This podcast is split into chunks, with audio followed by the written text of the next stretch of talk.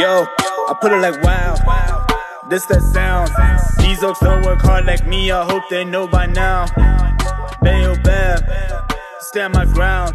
Throw these money trees, go overseas like Percy Tau. I make sure you stay around. Quiet when I'm under loud. No negatives allowed. Me positivity took a vow. I always play to win. Don't anticipate loss. Mind always in the clown, my boy. Never think about the drop. Never ever ever think about the drop. Welcome to it, sports fans. It is the MKT show. I'm back. I'm back. Um, it's been a while. Uh, I'll maybe tell you what I've been doing. I got a corporate job now, which is uh, what it is. But I am back after um, uh, a few people have been sort of pestering me to get the show going and kind of be making excuses about work and things like that. And listen, ultimately, this is what I'm going to do for a living for the rest of my life. So, thought I might as well get back to it. What are we doing? Why are we wasting time? Um, not going to do that. Back at it. So here's what I'll do: is just a bit of housekeeping. You know, housekeeping, housekeeping. Um, so I'll do this once a week. You'll get one every Monday, somewhere between 45 minutes and an hour every Monday. Um, and I'm back. This is it. We're back. We're back on on top. Um, I got to buy some new stuff though. So I used to have lots of nice microphones and things. So if the sound quality on this one's crap, it's because I'm using a crap mic. You know what I mean? I'm just in my house using a crap mic. But I'll buy some stuff over the next month or so. You know, still got a budget. Um, I was going to emigrate. Sold all my stuff. I was going to emigrate, leave leave the country. I virtually immigrated. But that's a whole nother story. Anyway, listen, if you want to get in touch, mkt at the mkt show. Uh, dot com. So that's uh, the email. Otherwise, hit me up on the gram. Uh, you can just find the MKT show or MKT Inspires. Instagram DMs are the best. I'm active on Twitter and Instagram. That's the place to be if you want to get me.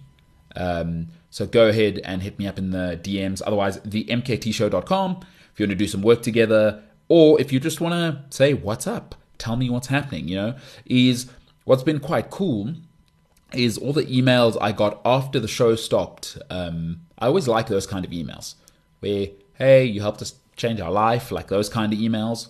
I didn't expect to get so many of those. So that's always awesome. It's not why I do this, by the way. Uh, like, I'm not trying to be Mr. Inspiration Man. It is awesome to inspire people, but that's not why I do this. I do this because I love talking about sport and I love sports fans and I love sport in that order. All right, let's get to it. So, if you're back, is once a week, I'll be on. I'll release a pod every Monday. I'm recording this on Sunday night, uh, which is generally what I'll do, because ultimately, you know, the only sport that matters in the world is football. Really, um, I know we all love rugby, uh, but that's a tiny sport. I'll talk a little bit of rugby today. I love rugby, so I'm biased, but I will. Um, I'll do a bit of rugby, but mostly I'm going to talk Premier League. Like, there's no other leagues that matter. Let's be honest. It's Premier League or NFL, and the NFL's off right now. Everything else is nonsense.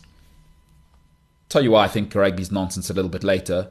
Uh, I know the Rugby World Cup's coming up, but like rugby is not a product. It's um, it, it's about the Premier League. So mostly I'm going to talk football. Like if you want to listen to the podcast, I'll try and make some laughs as usual. I think I'm I'm quite funny, but it'll be football largely, and it'll be Premier League largely because I don't even enjoy the Champions League to be honest with you. I'll watch it, but I think it's a nonsense competition conversation for another day. I think the only league that matters in the world and the greatest league in the world is the English Premier League. They've got it dead right. They've got resources. They've got everything you need to have a great league. Smart people uh, and and great marketing. I work in marketing now, so yeah, I, I wouldn't call myself a marketing person, but I work in marketing. I, I work for a marketing company anyway. Don't, know whether that makes me a marketing person. Anyway, so we'll talk largely Premier League, and that'll be now moving forward. I, I promise I will do at least one. Uh, at the moment, that's all I can promise you. I don't want to promise and I deliver. Good to be back. MKT show. All right, let's get into it. Um, I'm going to talk Liverpool today. Um, what should they do with Klopp? I'll talk Erik Ten Hag. It's, it's been a very, very interesting sort of observation for me, and it's something I've spoken about before. Really, really interested in that, um, and what they should do with Ten Hag at United, and how I think United fans should feel. It's been very, very interesting for me to see. And then I'll, I'll finish off with a bit of rugby because the one rugby product, right? So I'm South African. I live in South Africa before we get going. The only reason I will leave my house, and I'm just speaking for me, and pay for something in South Africa is schoolboy rugby. I, I've always said this. I think it's the most professionally run institution and sporting product in Africa, not just in South Africa, in Africa. Nothing comes close for me uh, to schoolboy rugby. So it is the only thing that'll make me leave my house in South Africa and pay for it. I have not paid for another event. There, there's no team in South Africa that'll get me out of my house. But I will this year commit to watching a schoolboy rugby game every weekend. I'm away uh, on some travel at the end of March. Otherwise, every single weekend, I live in Johannesburg now. I live in the northern suburbs. I'm not traveling to Pretoria to watch. Maybe like if I can be here for like Affies Grey Bloem, Affies, and, and I think Affies play at Grey Bloem anyway, but like Affies Paarlgym, you know, like a big Affies game, maybe I'll go for that. Probably not though. Like, uh, yeah, yeah, you know, it, it's a hassle to travel in South Africa. So, um, the games I'd like to watch though, I'm very annoyed as I'm away for travel, uh, uh, the Northside uh, derby's happening, all competitions happening, and annoyingly, the one game that I'd committed myself to travel for this year, I, would actually already saved for travel and kind of worked it out to go to Paarl uh, for it, was Grey Bloem Paarl was the one game I want to watch this year. By the way, if you're not South African, that is the greatest spectacle in the world. It, it's it's the best schoolboy rugby game in the world. And ultimately, I would argue for it as the best rugby game in the world because it just means so much to, number one, the Afrikaans community, but in the South African landscape, I always said, having gone to an English school, we all know we're playing for second place. Uh, the, the big dogs, it's it's Paarlgym, it's Grey Bloem. Back in my day, it was Affies, but they they've fallen off. It's it's Paarlgym, uh, Paarl Boys, and and Paarl and Grey Bloem. Grey Bloem are the creme de la creme. So it's Grey Bloem, uh, Paarlgym and Paarl Boys, really. And even then, it's Paarlgym and Grey Bloem. Come, let's be honest. So that's what I wanted to watch this year. I cannot believe I'm overseas instead of being here for Grey Bloem. Paarlgym, that is going to be a cracker. Noordsite, uh, look out for that.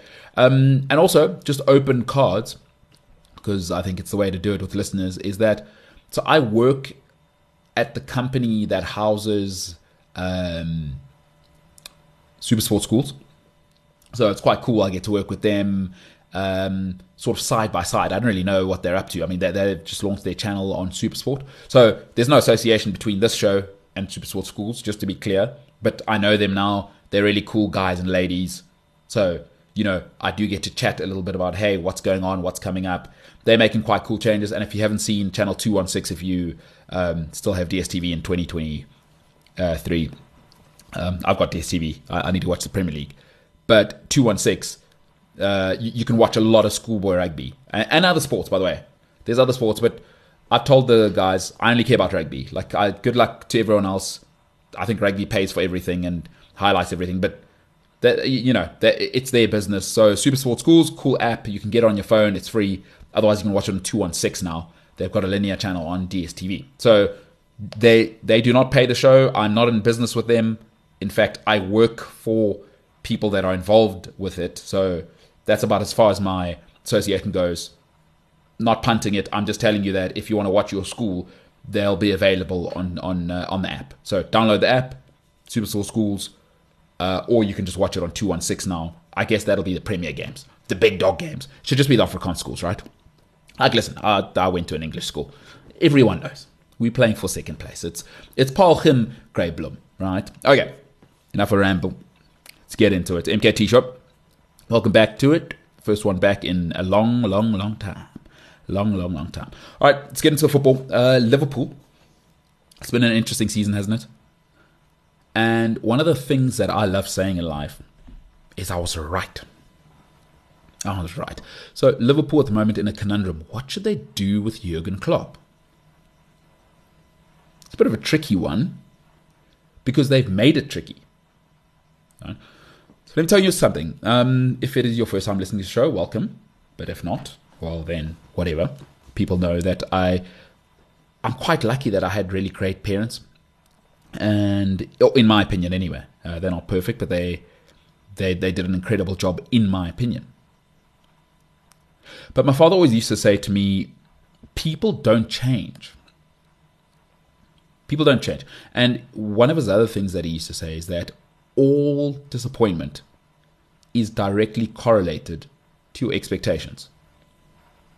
People don't change. And he used to say, when you accept that people don't change, right, then you'll have peace. It's when you think people will change, right? And he used to say to me, the only thing that incentivizes people to change is death. That's it, nothing else. And I used to think my dad was a ridiculous person for saying such things. Like, that's an outrageous thing to say. But the older I've gotten and life's experiences, it's like, oh, bloody hell. you know, you know, the, this guy knows what he's talking about. In my opinion, people don't change. And when you accept that, you'll have peace. And you know what Liverpool are? Is they, they don't they feel like a romantic club? They love that romance. You see the documentaries and you know, You'll Never Walk Alone and the Shankly Gate and all that. And I, I listen, I like movies and I like art and I like relationships. So I think uh, romance is great for those things. If you want to be married, if you want to make a, a cool song, you want to make a cool movie, be romantic. You want to run a successful football club in 2023, don't be romantic. The biggest issue for Liverpool is the fans and the biggest issue for Man United has been the fans. So, so both clubs are actually stuck because of the fans, because the fans are romantic. If it's Liverpool fans, they still think it should be like the 80s where the manager's the messiah. And of course, Man United, who struck it lucky with Fergie, think the manager should be the messiah. So they get romantic about an emperor figure. But we know it's nonsense because the most successful clubs in Premier League uh, history, right, outside of Fergie, are Chelsea and Man City, and they have been brutal. They are very, very clear that we no longer operate like Nokia. We are now Apple. It is brutal, and it is everybody is disposable. Everybody's disposable. Let me tell you why it's a problem now for Liverpool, because now it's not in your hands to get rid of Jurgen Klopp. Right? If you're the ownership, you can't just fire him now because you should have fired him at the end of last season. People say, yes, but they went to every final. I told you earlier, people don't change. Every single club Jurgen Klopp's been at, his expiration date was seven years. Last year was seven years. Last year was seven years. You should have fired him last year. It should have been, wow, we played every game possible in the season. Excellent, we've peaked. Let's pivot. The thing about guys like Jurgen Klopp, right, is that it's never going to end nicely with that type of personality. And I want to respect his personal life because people get divorced that are perfectly pleasant. But it doesn't surprise me when I read that Jurgen Klopp's been divorced because I can imagine that personality type getting divorced. Listen, firstly, he's a great, he's an all-time great manager. So I can get, I can guess he's quite obsessive about his work. That can lead to divorce. But also his personality is always on. I mean, he literally calls it heavy metal football. Jurgen Klopp should have been fired last season. And the problem is the fans of Liverpool thinking that you should have an emperor figure. It's stupid. Let it go. At seven years, you should fire Jurgen Klopp because he got Mainz relegated and Dortmund nearly relegated after seven years. That type of personality wears people down. It just is what it is. And you know why you shouldn't compare it to Fergie. Fergie had a brilliant, brilliant guy to keep him in check. Right? He had a strong board to keep him in check. Fergie didn't have it all his own way. Jurgen gets it all his own way because Liverpool fans are romantic and the club leans into the romance of the Messiah figure. It doesn't work in football anymore. Listen, I read a book years ago, but anyway, I've got it still now. It's, it's one of my sort of Bibles because I, I like sort of management books and like what you might call self help stuff. I like reading that positivity kind of stuff. Uh, I like it. Um, but there's a book that I'd recommend everybody reads. Like honestly, it's called The Principles of Scientific Man- Management, and it's, it's by a guy called uh, Frederick uh, Frederick Taylor. Right? Taylorism, famous if you're an economist uh, or a business manager, or if you've done an MBA, you, you will have at some stage um, encountered uh, Taylorism. But one of his greatest quotes of all time is that in the past, the man has been first. In the future, the system must be first. Those are powerful words. He wrote this a long, long time ago. You know? So that is to say, is Jurgen Klopp shouldn't be the centre of Liverpool. He shouldn't be dictating when he goes. She's been fired at the end of last season because this people don't change. After seven years, it's been a disaster. It hasn't gone slightly badly. It has been a disaster at both Dortmund and Mainz. You should have fired him last year. Manager centric clubs are archaic. There's a reason why Chelsea and Man City are now ahead of everybody. Right? And uh, right now, Man City have the right model, right? The model's simple. Right? So if Liverpool fans want to know what the model is, forget about the Messiah and Klopp. Klopp's okay. Like he's please, yeah, he hasn't reset anything. It's just been a nice romantic story. But here's the model. Man City and Chelsea have had it right better than anybody because Fergie was obviously uh, an enigma. But here's the model a super rich owner who doesn't meddle, right? A very strong director of football and a board, and an elite coach, not a manager.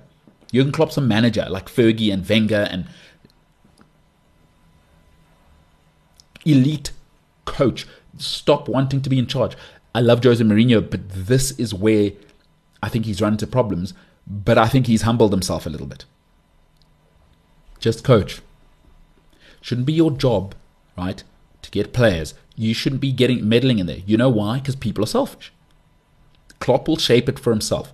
You should have a strong director of football with a plan for the club, and the manager should be dispensable. Everybody in modern day football must be expendable. It shouldn't matter who's there, especially the managers. Unless you've got Lionel Messi and Cristiano Ronaldo, every footballer in this past generation is dispensable. There, there isn't another Leo Messi. And for anybody who thinks Kylian Mbappe or Erling Haaland are close, you're embarrassing yourself. They're not even in the same neighborhood. Like I, Mbappe is not even Thierry Henry. And it's not close, quite frankly. Right? Neymar's a joke. There, there is no Leo Messi and there is no Cristiano Ronaldo in this day and age. So everybody should be dispensable if you're running a su- successful football club.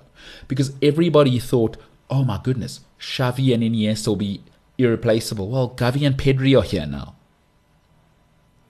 Right? Everybody thought that. Everybody thought we'll never replace Zidane and Kaká and these guys. Well, Kroos and Modric are here now. Everybody is disposable. There's only ever in the modern age been two players that you cannot replace. Messi is Ronaldo and Messi. They are the only ones. They are the only indispensable people in modern day football. Everybody else should be dispensable. The director of football's king right? And I'll give you that model again in case you didn't get it. Super rich owner who doesn't meddle, very strong director of football who should be the center of the football club, and a board, and an elite coach, not a manager. Guys like Jurgen Klopp are finished. Forget that. Nagelsmann, Pep Guardiola is modern. He's a coach. He comes, he coaches.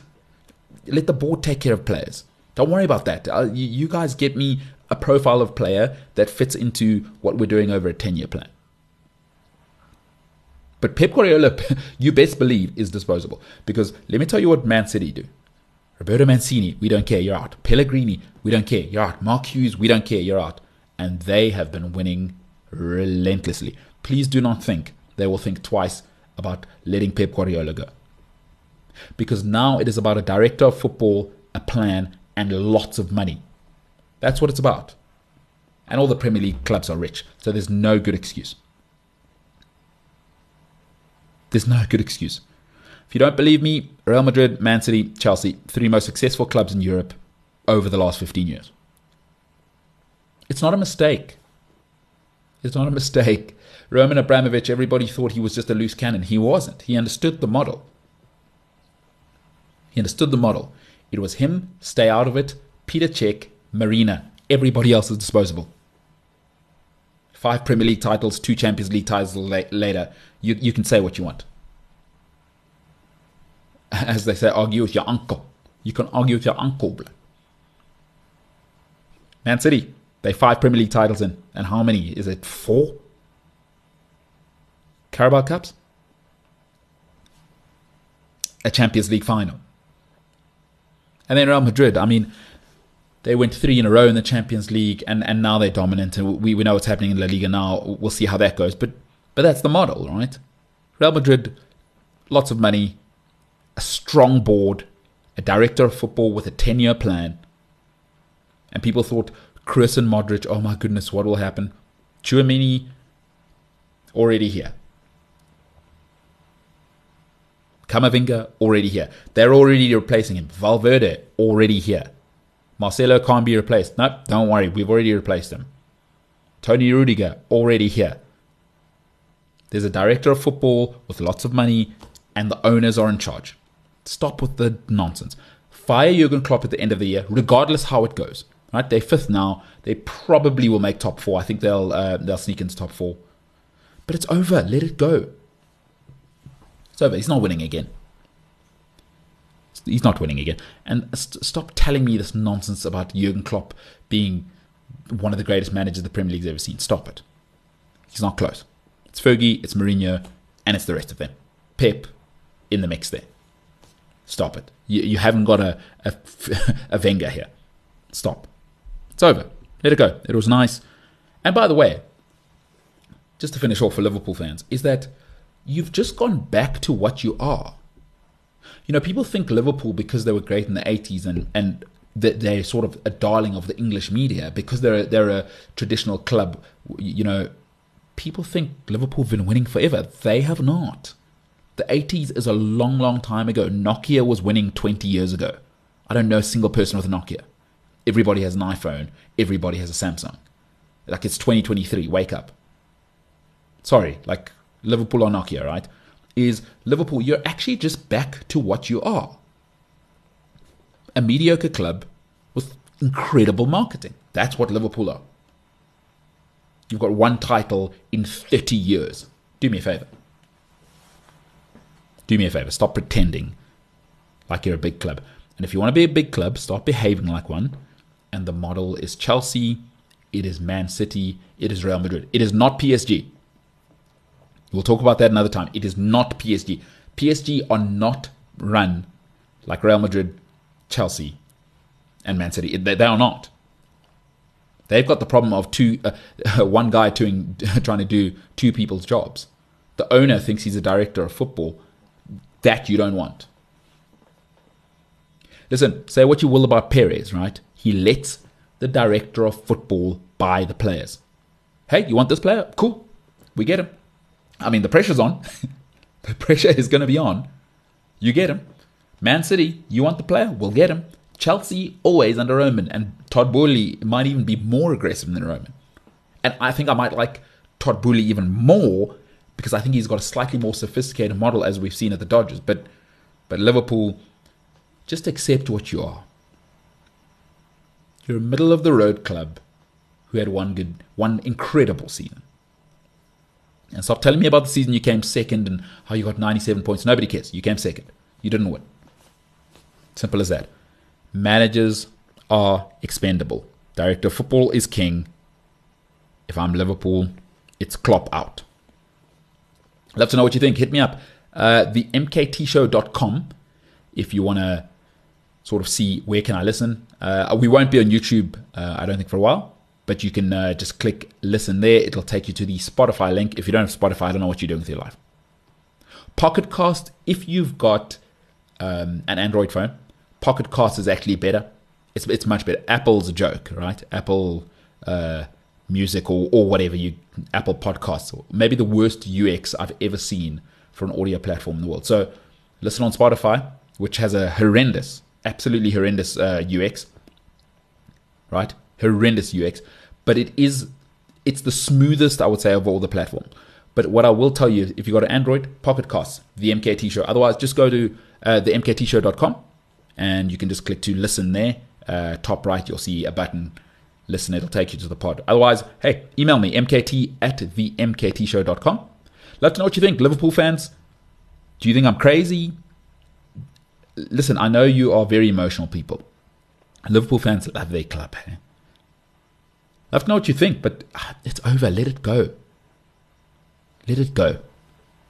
Quite frankly, it's time to move on from the silly model of a Messiah manager. It died 15. Roman Abramovich showed you in 2003 that that died. But you were just in denial because you know why? Romance is for movies, music, and relationships. Klopp out. Let me know. Otherwise, hit me up. MKT Inspires on the socials. MKT at the MKT show dot com for electronic mail. All right, let's move to the other side of the Northwest divide. Um, it's another club, I think, suffering from romance, but a slightly different problem, right? Man United and Ten Hag. I was with uh, my best mate and a few people at a sports spa for the Carabao Cup final. If you're South African, that'll be funny to you. But the Carabao Cup final, I was at a sports bar with some mates. And it was phenomenal to see how Man United fans celebrated. And, and it, it was really interesting to me, right? Because as I was watching and I, I, thought, I thought something that I've said before on the show, and it, it, it was just so true, right? But let me let me tell you a quick story. Is that I've had two phenomenal girlfriends, right? In my life. oh well, I've only had two girlfriends, and they were they were way out of my league. I still don't know what the vibe was there. I, I was quite a fun person back in the day, though. Like I, like I'm quite funny. I think I don't think I'm the best looking guy. Like I've always said it, but but I'm a bit of a you know bit of a laugh a minute type of guy. So I think that's what that's what worked out there. But I've had two really, honestly, I do think about it now. I'm like, bloody hell, what, what sort of web did I spin there to get two of them? By the way, two. I've only had two girlfriends, and they were both like a plus in every department. And people who've met them, by the way, I've always said this. I am quite shallow, so the looks thing is important. They were both phenomenal looking by my standards. I, I don't know what people's standards are, but and they were smart and they, they, they ticked all the boxes that I like, right?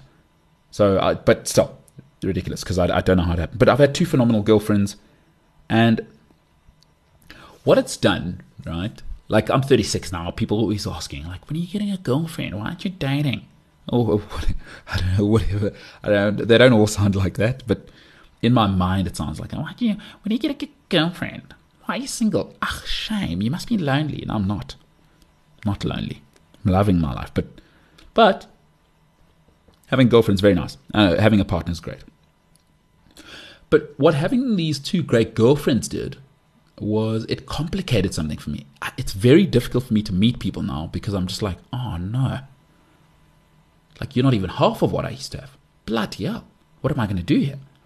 So it's complicated it for me because I've seen what the best look looks like. And I'm not willing to compromise, you know? Which um, comes with a sharp end. But great relationships are awesome, but you tend to lose perspective, right? Like I've lost perspective. Like, oh, no, no, not every girl is going to be like those girls in every facet. Like, sorry, you lost that. Great doesn't come along every day. It's very rare. There's a reason why we have one percenters. Great relationships are awesome, but you lose perspective. So Erik Ten Hag's going to come what fourth or fifth. I mean, uh, I'm recording this just after a nil-nil draw uh, with Southampton. Um, so they'll come fourth or fifth. Water always found, finds its level. All right, winning the Carabao Cup, it turns out, doesn't make you Real Madrid. Shocker. But here's what I don't understand about Man United fans. And at the Carabao Cup, final when I was there, the elation, it was like, oh, okay, is Bill Shankly back or is Fergie back? What are we doing here? and it was genuine emotion, you know. That the nice thing about football is it exposes where you actually are. It's a beautiful thing. It's part of the culture. But I've been asking myself, didn't Ole Gunnar Solskjaer come second in the Premier League? Didn't he get to the final of a Europa League? Those things happened. I saw that. Pretty sure he got to the final of a, of a Carabao Cup as well, but but I'm sure that happened. I saw Ole Gunnar Solskjaer come second and get to a Europa League final. Didn't that happen? So why are they praising this guy like it's the second coming of the Messiah? Because here's what I don't get. Erik Ten Hag broke the Man United transfer window record, by the way, 220 million pounds that he spent. But great relationships ruin perspective because the drop off from Fergie, right? That's what's ruined Man United fans. They're so desperate now that even if you're mediocre now, they'll take any company now just to get that feeling again. It's kind of like, oh, it's kind of, oh, Fergie used to win. It's Europa, yeah, yeah, but it's Carabao Cup. Yeah, yeah, yeah, but it's, you know, we're winning again. Like, no, no, no, no, no, you're not winning again. You're going to finish fifth or fourth after breaking your transfer record in a window ever. You're going to be fifth, fourth. Looking more like fifth, to be honest with you. Water always finds its level. Here's the problem you keep committing to a manager, right? You keep committing to a manager. I've just told you what the model is. Stop committing to a manager. Moyes, Jose, Oli, Ten Hag. It's stupid. So they keep doing the same thing. And you know what the problem with committing to a manager is? I just told you. Moyes wanted to do his own thing. You have Fellaini and not. what are we doing? Okay, now you have to abandon that, right? But now you've committed 150 million. Right? So not only do you need new players, but you now have to get these other guys off your books, and we've seen how challenging that's been for Man United. But then you get another manager and you give him 90 million pounds. You break the world record for Paul Pogba. Right? And Jose gets his own guys. Then Van Gaal gets his own guys. Then Oli gets his own guys. So you, you've actually been in the same place since Fergie left. Man United have not moved philosophically since Alex Ferguson left. And the problem is, people think other companies will wait for you as you stand still and go backwards. The problem is, Roman Abramovich and Sheikh Mansour did not. They saw Real Madrid and they said, oh, that's the model. They saw Barcelona and said, oh, that's the model. Director of football, they saw Bayern Munich everybody's disposable. Real Madrid, Bayern Munich, best run clubs in the world. Everybody's disposable. They, Bayern Munich got rid of Pep Guardiola and nobody noticed. They're better now. They're better now with a guy who looks like he should be in kindergarten in a Julian Nagelsmann. Everyone thinks Pep Guardiola is this genius. He's not. He's been in great systems, and listen, he's a brilliant, brilliant coach but he's a brilliant coach, not a manager. Man United in the last decade have committed to five different philosophies and managers. That's your problem. You still idealize, still thinking, oh, can, we can get Fergie back. Let's just get a strong personality. It'll work. Not how it works. Not how it works. And here's the biggest problem with Erik Ten Hag for me.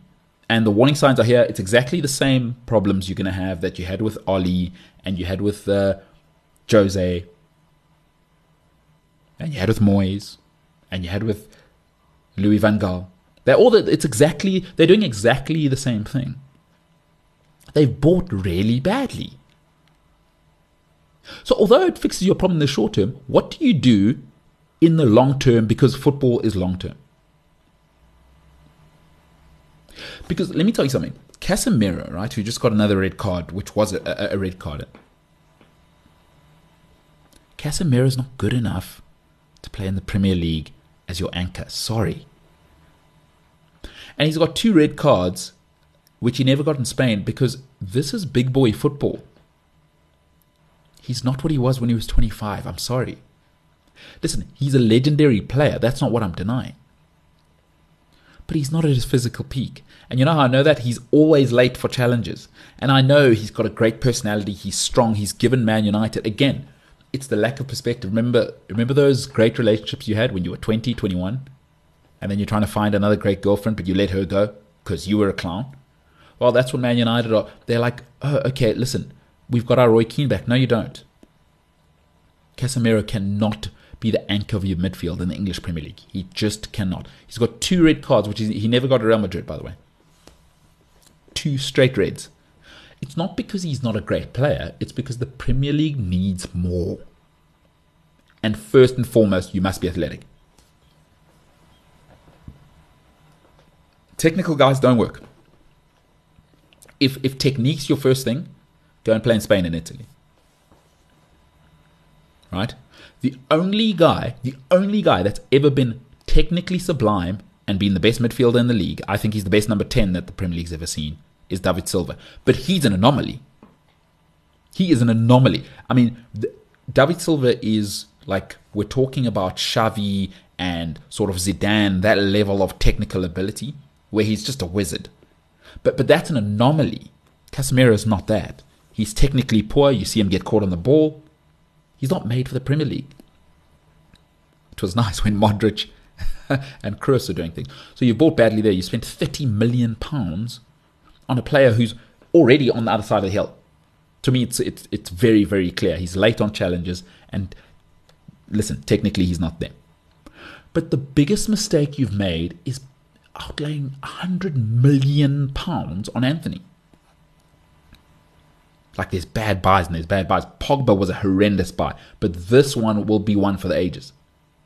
Because let's just say Antony, people say, oh, it's his first season, blah, blah, blah, blah. Okay, um, I like to do comparisons. So Antony isn't good. He's not as good as Arjen Robben was at PSV, right? And Arjen Robben, again, I'm going to the very top. But the comparison will be, oh, but Arjen Robben took it till his second season, right? Kun took till his second season. What you are saying is that Antony is going to become a legendary player because it's clear to me that he's not built for this league, and I don't think he's got the head for it. Unless you think he's Cristiano Ronaldo. You spent 90 million pounds. So here's my thing about Antony. Even if he doubles his output, he is not as good as Saint-Maximin, he's not as good as Grealish, he's not as good as Foden, and the list could go on. I'm a Chelsea fan. I'd take Havertz over him. Right? He's not as good as Havertz. Uh, like Havertz has had a poor season, but he's not as good as Havertz. You know that. I know that. But he's not Saint-Maximin. He's not Grealish. He's not Foden. So you've spent 100 million pounds on a guy who probably should be at Aston Villa. He should probably be at Aston Villa. He's not making the Newcastle starting lineup because Almiron's proper. So and and people get excited because it's quite cool to say, yeah, but he's Continental and Ajax, and you don't know football. But uh, I know football. I played it professionally, and I'm watching, and that ain't it. And I told you earlier, people don't change. Antony's not going to change. Not good enough. And water finds its level. I know everybody thinks Marcus Rashford is all of a sudden Paul Gascoigne. Listen, it's an anomaly season. Darren Bent had a great season. Uh, James Beattie won the top goal scorer award in this league. But Marcus Rashford's middle of the road. Stop it. Stop telling me Marcus Marcus Rashford is not Cristiano Ronaldo. He's not Kai Havertz. There's another level, and Marcus Rashford is not that. But then you bought Varane for 30 mil as well. Like Man United have just bought so badly. Varane was already injury prone. Real Madrid don't let go of players. They don't let go of players. If they want a player, Real Madrid do not let go of him but he was injury prone. So this is probably the best version of Rafael Varane that you're ever going to get, because injured young, injured old, and he's only getting older, and it's always soft tissue stuff. He's going to get more and more injured. So you spent 160 million pounds on those three players, two of whom whom are, are past their peak, and Antony, who I don't think is made for the Premier League. I'm not saying he won't be a good player. He's just not a hundred million pounds. Listen, people go, oh, but you don't say that about Chelsea. If you think, right, if you watch any football, there is no way you think Antony is the player, just the technical player, that Mudryk or João Felix are. Like, like if you've just watched the game, I'm just talking about technical stuff, and he doesn't track back. So now the problem with the, the technical side is okay, fine, we can fix that, and it's a little bit physical in England. All right, what are you going to do about the mental side? Because let me tell you something, you can't change that. That's who he is. In South Africa, we have a term called glory boy, right? For guys who just want to dribble and not drop back. He's a glory boy. You can't change that. Jack Grealish, for, for all of his faults, and I think probably his look in the short shorts, Grealish is such a brilliant team player. You saw what at Aston Villa is that Grealish will do the dirty work. It took him a season to settle under Pep, but he, he's been sensational this year. Bruno Fernandes probably has the hard work and not the talent. So that's probably someone who I'd build around rather than Antony. But even then, Bruno, middle of the road. Right? So I think you've made big mistakes as Man United. I, I, I just don't see what they've done. And here's your biggest problem Newcastle are the worst they will ever be for the next decade. And Chelsea aren't going to be this again. They've just dropped 300 mil and you can see it's coming together. It'll come together. It's a new manager. I don't want to get into Chelsea. I'll do another podcast for Chelsea and I'll tell you my thoughts on the entire process. All right? If Man United don't make top four, here's what I do. It sounds crazy. Right? When you make mistakes, don't double down on them. Like I'm, I'm currently learning that that, that in, in my life right now, and but but but again, I, I have a policy of I'm not doubling down on having made a mistake. I made a mistake recently, and there's no need to double down. When you make mistakes, don't double down on them. If Man United don't make top four this this season, I'd get Jose Mourinho. I think Jose has humbled himself over the last few years. Tottenham humbled him, and now he's at Roma, and he's just coaching. He's just coaching now, you know. And I think I'd go back to Jose because I think the league's humbled him but I think he's the right type of figure to come in and get the most out of the mediocrity you've got because you can't spend your way out of this hole now. And don't give me the Arteta thing. Ten Hag, by the way, people keep thinking Ten Hag is some up and coming manager. He's 53. He's older than Pep Guardiola. I don't know if people know that. This is what you're getting with him. The thing about um, Ten Hag and sort of Potter and these guys is there's still there's still room for growth. This is what Ten Hag is. That you're, not getting more. You're not going to squeeze more out of this manager. You're not going to see uh, tactical flexibility. He's not going to grow as a man manager. This is who he is. He's a 53 year old man. You're getting the best of him. Even if they get slightly better, you're going to be fourth, fifth, sixth next year again. Not because he's a bad person, because that's his level. He's he's already hit his peak. People don't improve after 53. It's not how it works. You got Julian Nagelsmann, who's a child. If United don't make top four, I would be talking to Jose Mourinho right now to say you will come in and coach. He's older than Pep.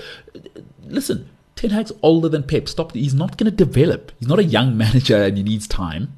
You know what he is. This is what he is. The older we get, the more we are who we are, right? So they spent badly. Man United have made the same mistake again. They made the same mistake with Moyes, right? They they really have made the same mistake with five different managers now. Why are you letting the manager spend the money? it's hysterical to me. Moyes, same mistake. Jose, same mistake. Van Gaal, same mistake. Ole, same mistake. And now you're making the same mistake again. Because the club has to pay for the manager's poor decisions instead of no, the manager you're disposable. We're buying new players. Here is the club system. See Bayern Munich, Chelsea, Man City, Real Madrid. And stop with the elite, he's elite rubbish. I saw Jose Mourinho come in his first season, dethrone Alex Ferguson and Arsene Wenger. Listen, I saw Antonio Conte come in, take a Chelsea team that came 10th the previous season, and win the Premier League. Stop with the nonsense of people saying, oh, it's taken him six months to be the fourth best team in England after breaking the transfer record for Manchester United, who is the highest spending football club in, in the history of football, maybe. We're working inflation in there. Please, uh, Fergie didn't just win with kids. It's nonsense. He was the highest spending manager in the league. That's how you win money and good coaching. Fergie spent the most money. He won. That's just how it is. right? The highest spending football club in the history of the Premier League has just broken its transfer window record and they're going to be fifth best. Are you kidding me? Move on. I would move on. He's not elite. Stop. If you don't believe me, just go look at Antonio Conte when he won the league first season with Chelsea. That was after Chelsea were 10th, by the way. Don't give me that. Don't give me that. He's not elite. He's not. Love to hear your thoughts. MKT at the MKTshow.com. If you want to email, otherwise MKT Inspires. Otherwise, the MKT Show, wherever you are. Love to know if you're a Man United fan, your thoughts. It's very puzzling for me. You've made the same mistake. Like, do you know what I don't like? Is high maintenance people. Like, I have no friends anymore that are high maintenance. If you're high maintenance, I'll see you at weddings and stuff, but you're not like I, I just I can't be around that. I, I don't like needy people, and I don't like high maintenance people. And, and all human beings are high maintenance, right? We're all like hard work, but there are just people where it's always them, right? In every facet of life. Like I can't do it. Can't be me. And it feels like Man United or that. Like like if you were dating Man United, they would just be that girlfriend who's always crashed a car or fighting with their mum or their boss is a horrible person. Like it's always someone else because you keep making the same mistakes. Five boyfriends in or whatever, right? Are you kidding me? Moyes, Jose, Ten, I mean Ten Hag, Ollie, Van Gaal, all the same mistakes. Unbelievable. You overspend on mediocre and then you're surprised when things don't work out unbelievable. This guy's broken the transfer record, by the way. I don't think like nobody is talking about that. Listen, I guess it's Chelsea's insane spending maybe has overshadowed that. Erik Ten Hag has broken Manchester United's transfer window record, 225 million pounds. Unbelievable. And you're fifth, fourth.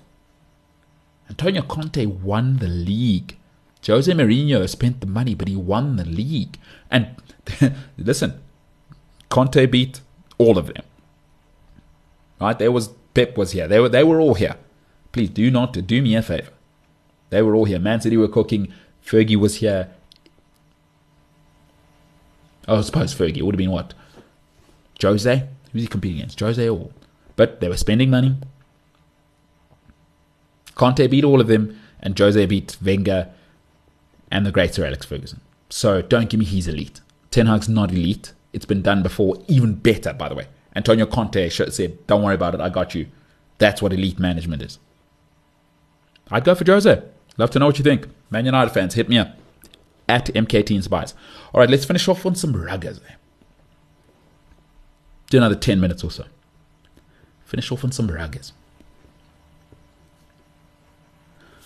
Tell you something my dad used to say to me as well, home. Tell you a quick story before we get into it. We're going to talk some rugby now. Um, England lost 53 10. And there's a bit of uproar. And, but if you've been listening to this show for three years, I've always said Northern Hemisphere rugby for me is a joke. Like I've compared to Southern Southern Hemisphere. I've always said that. But my father always used to say, everybody has their thing.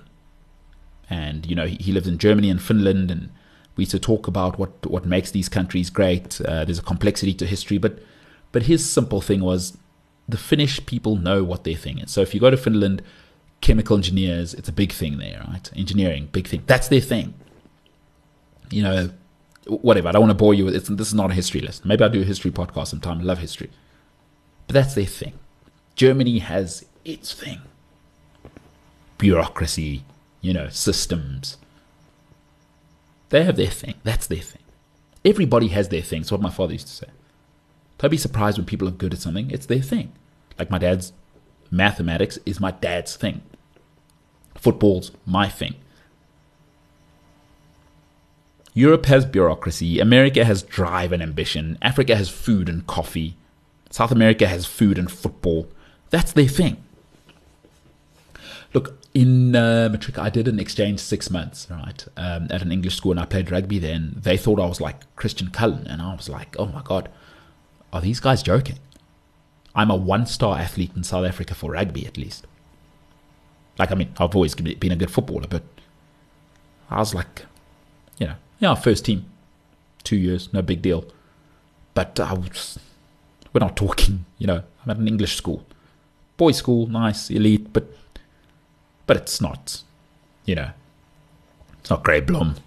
It's not Paarl Gim. It's not Paarl Boys. It's not Affies. is a creme de la creme. We know we, we know who. So I wasn't at that level. Like I was a pretty decent rugby player, but I wasn't. You know, I uh, shout out Preston Mommsen, who was a real rugby player. SA School's no big deal. Cricket and rugby, that guy. Legend of the game, Preston Mommsen. But at Eton, they thought I was like, geez. It was hilarious to me. It was absolutely hilarious to me. But as I think about it, like, rugby is not England's thing. It's not their thing, guys. You know how I know they've tried to pay players from other countries. They have the most money. They have uh, the most registered rugby players. They, it's not their thing. It's not in their society. It's not in their blood, to use a very loose, wooey term. Now, I don't know what it is from a scientific point of view, but England doesn't have the athletes. They've tried to pay everyone to come over from every, I mean, Tuilagi and all these guys.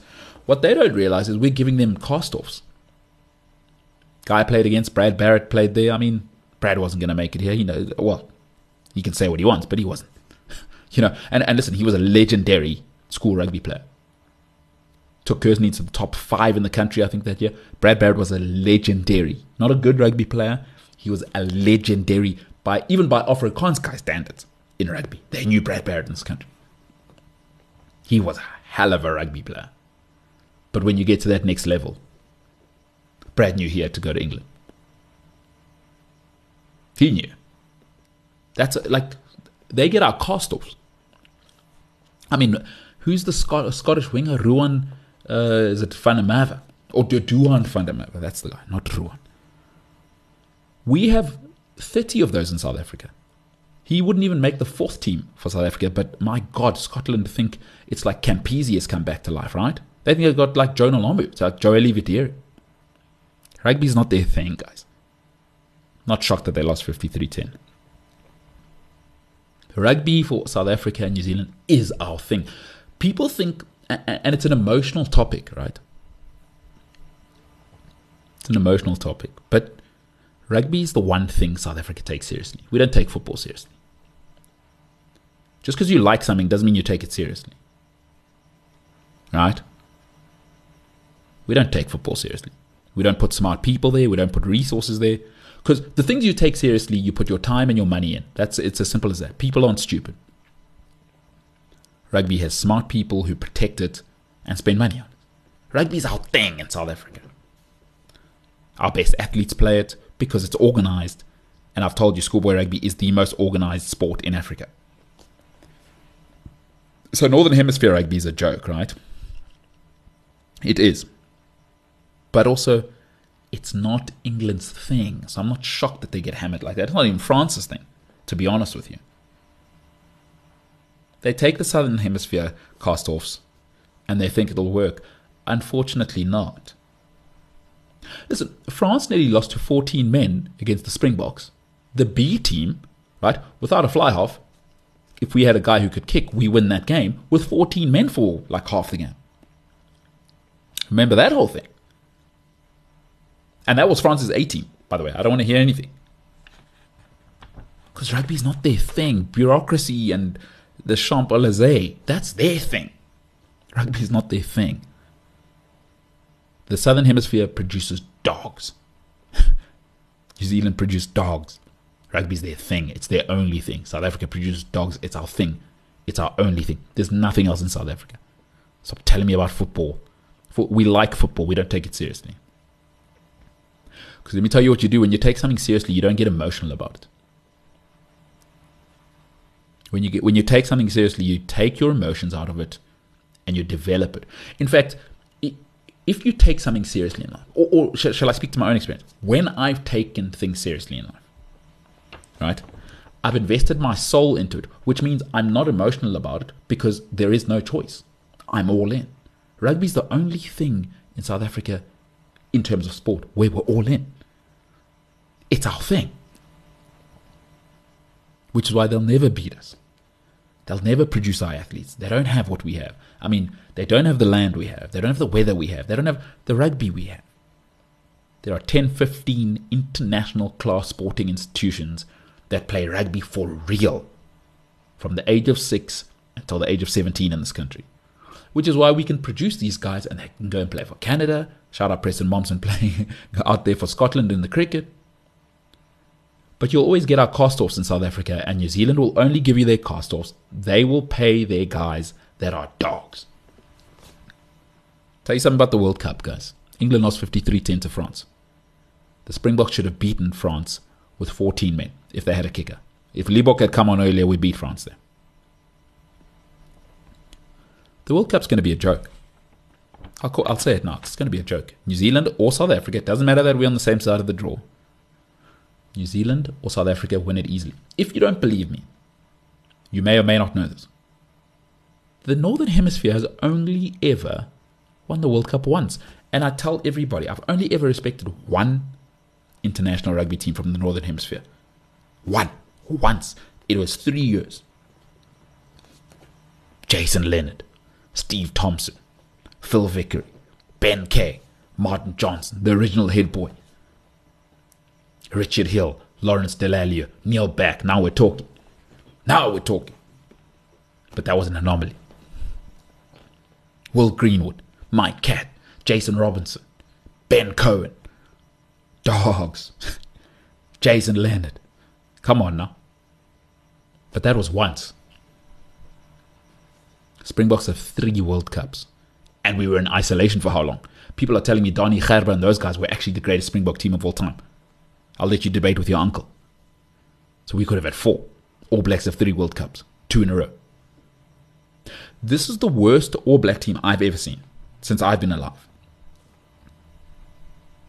They're the worst I've ever seen. They are going to trounce Ireland, France, wh- whoever stands in their way. Like I'll let you debate whether the Springboks are going to win. Uh, we'll talk about it. I, I, I don't think I'm going to talk too much more rugby. I don't think I don't think there's much to be said. But but on this point, I thought it was hysterical that England lost, and they've they're going to blame Eddie Jones and whatever it may be. But let's be honest, rugby's not their thing. Bureaucracy, that's their thing. That's their thing. Bureaucracy is England's thing. Rugby, hmm. economy, that's their thing. That's England's thing. That's their thing. Private banking, that's England's thing. Rugby, not so much. Can't fake it. You can't plaster it over with money as well. It's not in your culture. And if it's not in your culture, it cannot be your thing. 53 10 at Twickenham. Couldn't happen to a nicer bunch. Eddie Jones must be loving it. And I mean, I don't want to do a technical breakdown because I think there's just there's so many podcasts now that do all of that stuff, and I enjoy that side of the game. But I prefer talking to just the human side of it. It's like it's not your thing, which is fine, by the way. It's fine that it's not their thing, but there's nothing that they can do to catch us and New Zealand. Listen, you want to know how much it's not their thing in the Northern Hemisphere? They've tried to spend all the money and steal players from everywhere with the pound, and they've got the most money. That's cool. Australia have two World Cups. They don't even care about the world, the uh, rugby union. Isn't that hysterical? Australia do not care about rugby. Like we've seen now, it's ramshackle FC now. They had a goth as the lady running rugby at a stage. I don't know what was going on there. Australia do not care about rugby, and they've won two World Cups. The, the entire Northern Hemisphere, with all of that money, have won in the history of. That's hysterical. It started 35 years ago. All Blacks have three. SA are going to do it again. Between those two. So look for the All Blacks. If, you, if you're putting money down, I would say All Blacks or us. And don't give me Dupont. I, like I'll talk about that another time. Maybe the most overrated rugby player of all time. Aaron Smith's worst day. Aaron Smith's worst day is Dupont's best day. He can't pass from the deck. How can you tell me a scrum half's great when he can't pass from the deck? But you know why? It's because he's he's above average He's good, actually. Let's say Dupont is good. But because Northern Hemisphere rugby is such a joke, he looks like he's Fourie du Imagine they imagine they could see like prime Fourie du do his thing. A box kick of 60 meters. Like are telling me about Dupont's kicking? Fourie du could box kick it 60 meters and land it wherever he wanted it. And from the base, between him and Aaron Smith, I'll let you argue with your uncle who the best passer from the base in the history of rugby is. But between the two, Dupont cannot pass from the base. How can a scrum half have to pick the ball up to pass it? But no worries, we're playing uh, Northern Hemisphere rugby. There's no athletes. The defense is a shambles. It's a joke. There's no big hits, by the way. They have no athletes up there. They think France are athletic. What a joke. what a joke. When New Zealand unleash and SA unleash, you're going to see that it's our thing. All right, listen, I've done an hour, but I, did want to talk about um, schoolboy rugby quickly. Um, if you are from Johannesburg, and if you're coming, maybe you're listening overseas and you maybe come on holiday in April um, around Easter, right? End of March. Uh, I think it's the 7th, that weekend, the 7th of April.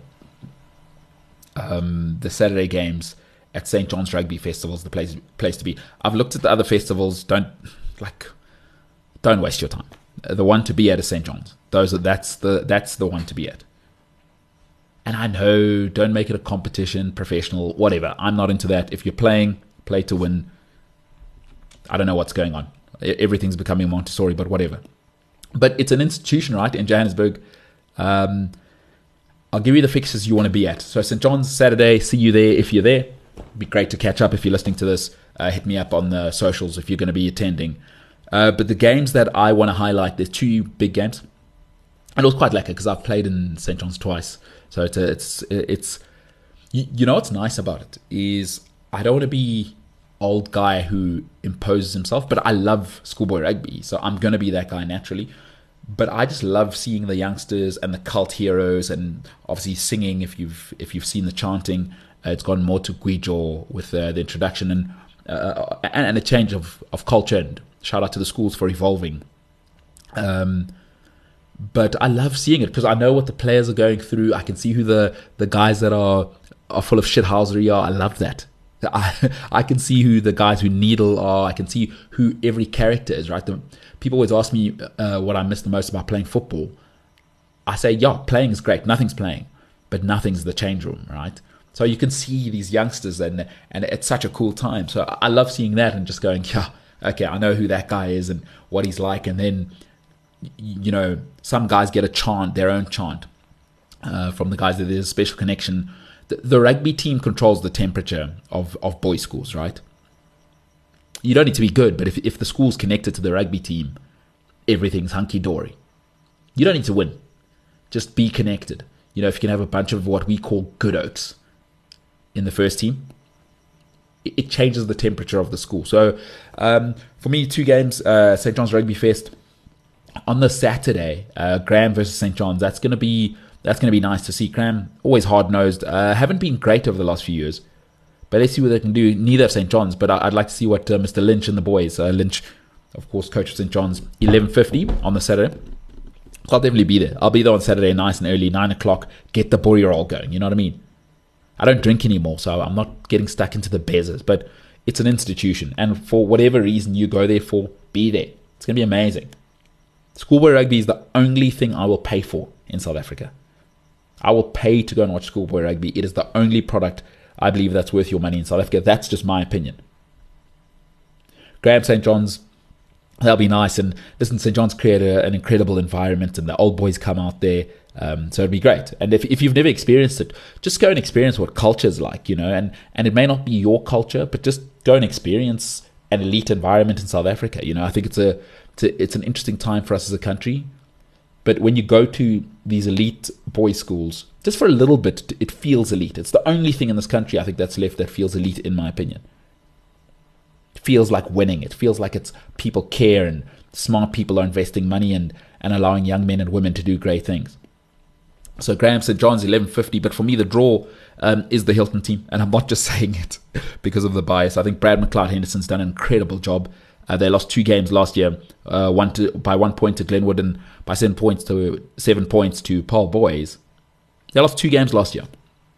And listen, we were always known as sort of the sports school of the Midlands. Everyone else claims culture, Michael Lawson and Kearsney. Um, in my year, they had Brad Barritt, though. What a, what, what, what a sensational athlete, that guy. What, what a rugby player. But Brad McLeod Henderson has done an incredible job. So Hilton played JP on the Saturday at 15.20. I think that I'll definitely be there for that. I might even whip out the jersey. Do you know, I've never even looked at my jerseys. I don't even know where they are, to be honest. Maybe at my dad's house, mom's house, I don't know. Since 2004. I have not seen them, by the way. They, they might even be gone. So, but I might whip it out this year just to be that guy. Like, oh, bro, let go, let it go, bro. Jeez, like 36. Left school 18 years ago. Ah, you let it go. But uh, shout out to Brad McLeod Henderson. Uh, he's an old boy, of course, an alumni, Hilton College old boy. He's done an incredible job. So shout out to the guys there. But the game of the weekend, the one you want to be at, um, Grey High, Boys High, it's the feature game. So 1640 on the Saturday. Um, it'll be the game of the weekend. It's going to be absolutely incredible. Again, I might get my jumper out this year. I don't know. And if you're into schoolboy rugby, let me know. Email me, hit me up at MKT Inspires because I think that's going to be awesome. St. John's Rugby Fest is the one to be at in Joburg. Don't waste your time with other ones unless you go to Cares or you're, you know, the Red Machine or you go to St. Stithians. Just come to St. John's. It's going to be the best vibe. It's going to be the best rugby. Like I've looked at the fixtures. This is the one you have to be at if you if you're like me and you're a bit of a like I'm an idiot, right? I'm a boykie. Like I'm gonna go there, watch rugby, chat a bit. How's it? How's Michelle? Yeah, it's alright. Eh? Yes, I'm. Oh, you're in Investec now. Yes, you're doing well, eh? or whatever nonsense. It goes full on brew, but I'm in there, thick. I'm in there. I'm gonna be in there. How's it, brew? I haven't seen you in a while. Jeez, are you? You married? No kids? No kids yet. Eh? What are you doing? Where are you working? Oh, brew, I live in London now. Oh, yo, I'm just back for my cousin's wedding. There's a there's a lot of brew going on. There's a lot of how's your Betty going on, but I'm in there. I'm gonna be in there. And if you want me to podcast about your school, hit me up at MKT Inspires on social media. But I'm not doing Diamantville or whatever. I'm only doing elite schools, like the top 15. If you want to hear more about them, I'll do it. I'll do the research. But but I'm gonna be going to schoolboy rugby every weekend in Johannesburg. So I'm gonna mix it up between whichever has the best fixture, even though they're all rather terrible at rugby. But St. John's, St. Stithians, St. David's, those are the closest schools to me that I'm willing to go to. So I'll, I'll be at one of those three schools every weekend, except the end of the month. I'm in uh, yeah, I'm away. I'm away in Europe uh, for about a week. But from there, I will be at schoolboy rugby every single weekend. That will be happening this year. I've committed to that, and I'm I'm fuming. I am fuming that I my, my travel coincides with a game that I wanted to watch, Grey Bloem versus um. I think it's the best. It's certainly the best junior rugby game in the world for me, and I don't get to watch it this year. Schoolboy rugby. Listen, if you're South African, you don't even need to like rugby. Just go and be part of something world class. Schoolboy rugby events are world class because people, smart people with money, put effort into them and they care, and it shows. It is the number one product for me in Africa if if you experience it. It's not about the rugby, it's about the vibe. It's like going to if you don't like test cricket, you still like going to the cricket, right? Get a couple of bezzers, have a good one in the sun there, chat, catch a Uber home, you're home by five o'clock anyway. Nothing good happens after 10 o'clock at night anyway. So you have a lack afternoon, nice vibe. Maybe you go for lunch afterwards with the gals, the guys. Then you're home by six, home by seven. Your partner's not upset, you know what I mean? Good day out, you enjoyed the ruggers, you reminisce a little bit. Yeah, back in the day, do you remember so and so? Great environment. And you support young men who are doing something positive, right? A lot of young people doing uh, madness. Or, or, uh, people have always been doing madness, but but these are positive environments in my in my eyes. I, I idealize sport, so I'll see you at St David's, St John's, or St Stithians every single weekend for schoolboy rugby. Starting is it two weeks time? I'll check. Uh, I'll check some fixtures. Schoolboy rugby best product in Africa. You heard it here first. Listen, email me if you want to hear about your team, uh, if you want me to chat about. I, I'm not going to talk about any other sport. Rugby is the only thing I care about. Like, I'm sorry, I'm not, I'm not talking about water polo or athletics. Like, I'm not. I'm just not. I'm talking about rugby. Don't ask me to talk about hockey uh, because I don't care. I'm not saying they're not great sport. I'm not saying those young men and women are not doing great stuff. But the king is rugby, and that's what I'll talk about. I want to talk about the best stuff, and rugby's the best by a mile. It is the best sport. Come on. Come on. And hockey guys will take offense to that. I remember, is that still a thing now, by the way? Hit me up about that as well. Do hockey, like, we used to say things about hockey players, which I, I don't think I can say in 2023. I'll be honest, we used to we used to call them certain names. I'm not going to say what those are. So you can't use this against me in a court of law or in woke society to go, oh my word, I'm so offended. Oh, good for you. Good for you, Mr. or Mrs. Offended. but is that still a thing? Hockey players, uh, let me know. And I know you're probably thinking, hey, Hilton were number one in the country in hockey last year. I do not care. I just want to watch rugby. I just want to watch Grey Bloem, Paarlgem, Paarl Boys. That's it. Hey, you know it's quite good? Bishops are quite good right now. Yeah, they're quite good. Last year they had this, I don't know what his name is, the SA Schools proper coloured guy. Oh my goodness, this guy, one of the greatest athletes I've ever seen. One, 120 kilograms, can run like an outside centre. Just unbelievable. Unreal. Unreal. Anywho, that's the pod. All right, it won't be this long in future. This was just because I wanted to talk some rugby and talk a little bit of schoolboy rugby as well. I think I'll do schoolboy rugby as a separate thing. So the pod, if you don't like football, don't even listen to the pod moving forward. It's just going to be Premier League basically. I don't watch Champions League. Like I'll keep an eye on it because it's getting exciting now, but I, I don't think it's a very good product. I think the Premier League's the only great football product left call me or whatever, but it's just an incredible product. I've just finished watching Newcastle Wolves. All right, so if you're just um, rejoining me, thanks so much. It'll get better. I'll get better mics. I'll buy more stuff to make it better because, as I said, this is what I'm going to do with with the rest of my life. Um, and if you're wondering why I'm back now, you can expect the pod to be back in a solid form. I would say for for next football season. And I know I said this before, but I did some traveling and some stuff happened, which I did talk about on a previous podcast, but I'm over that now. But what's become very clear to me in the last month or so is that this is what I want to do with the rest of my life. Um, hey, whether I make money or not from it, let's see. Uh, if you want to work together, please hit me up. Um, I'm always looking to to work with people. I've always said I think I've got the best podcast in Africa, best sports show in Africa. Um, you know, you, you may not agree with me, but I, I, think I'm about as good as it gets on this continent, certainly. And I'd like to give that a go. And people have been incredible. So thank you for the messages. Thank you for asking where the show is. Here it is. It's the MKT show, ladies and gentlemen. Uh, for now, I am the hell out of here.